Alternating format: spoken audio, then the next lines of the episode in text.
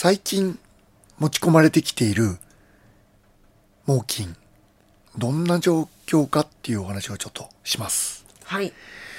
まあ、毎年毎年列車事故とか感電とか鉛中毒とかいろんなはい原因で持ち運ばれてきて、ええで特にこの冬場っていうのは多いんですよね。はい。それは大鷲とかオジロワシが退去して冬鳥として北海道に来るんで、はいそもそもの数が多いので事故とか病気も多いっていうのは一つあります。はい。多くなってる傾向としては以前お話しした JR による、まあ、列車事故っていうのとか、感電事故とか鉛中毒これあったんですけども今年はですね今までにちょっとあんまりなかったようなものっていうのも多くなっているっていう傾向があります。何ですか？一つは栄養失調。え？ー、栄養失調もうねガリッガリに痩せ細って北海道の至る所からわしが運ばれてくる。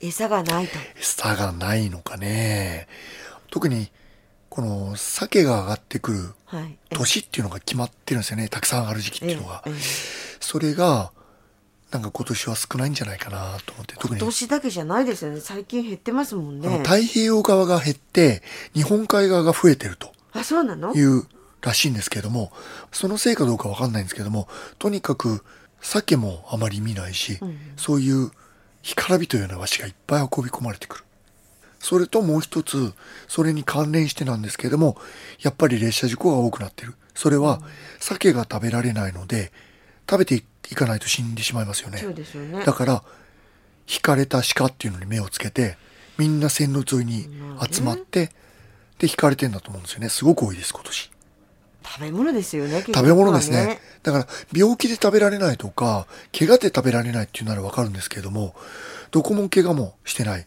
病気にもなってないんだけどもただひたすら痩せてるなんか変わるものなんでしょうかね。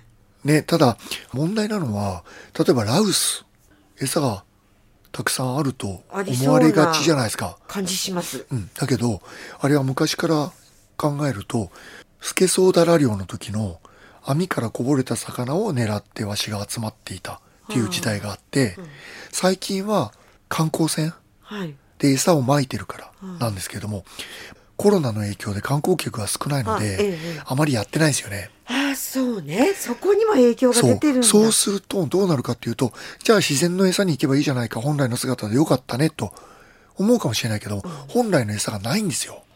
ということですねだから。本当見かけ倒し。世界遺産といえども、一冬越せるだけの餌がない。ラウスもそうなの。そう。だから、鮭が上がってきて、冬鮭って言われている野生鮭がコンスタントに冬の間も上がってくれば、冬の間ちゃんと自然のものを食べられるんですけれども、そういうものがないと。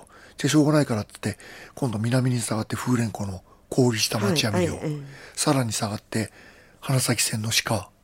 そこでもなければもしかしたら森に行って狩猟山種とか。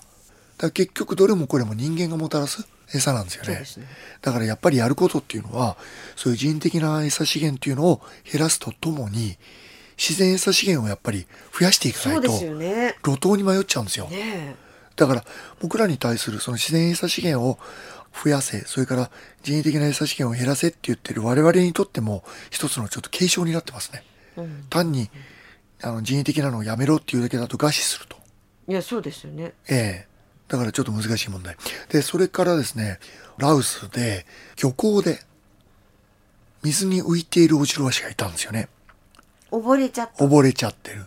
で、海上保安庁の方が手伝ってくれて、それ網ですくい上げたんですけれども、ええ単に溺れただけかなと思っていたら、レントゲン取ったら、散弾銃の弾が4発入ってるんですよ、体に。ちょ、どういうこと？これは、水鳥猟用の散弾銃で撃たれたってことですね。意図的に。もちろん撃っちゃいけない種ですよ。絶滅危惧種だし、天然記念物だし。知らずに撃った？知ってでしょうね、おそらく。おそらくというか間違いなく。そう。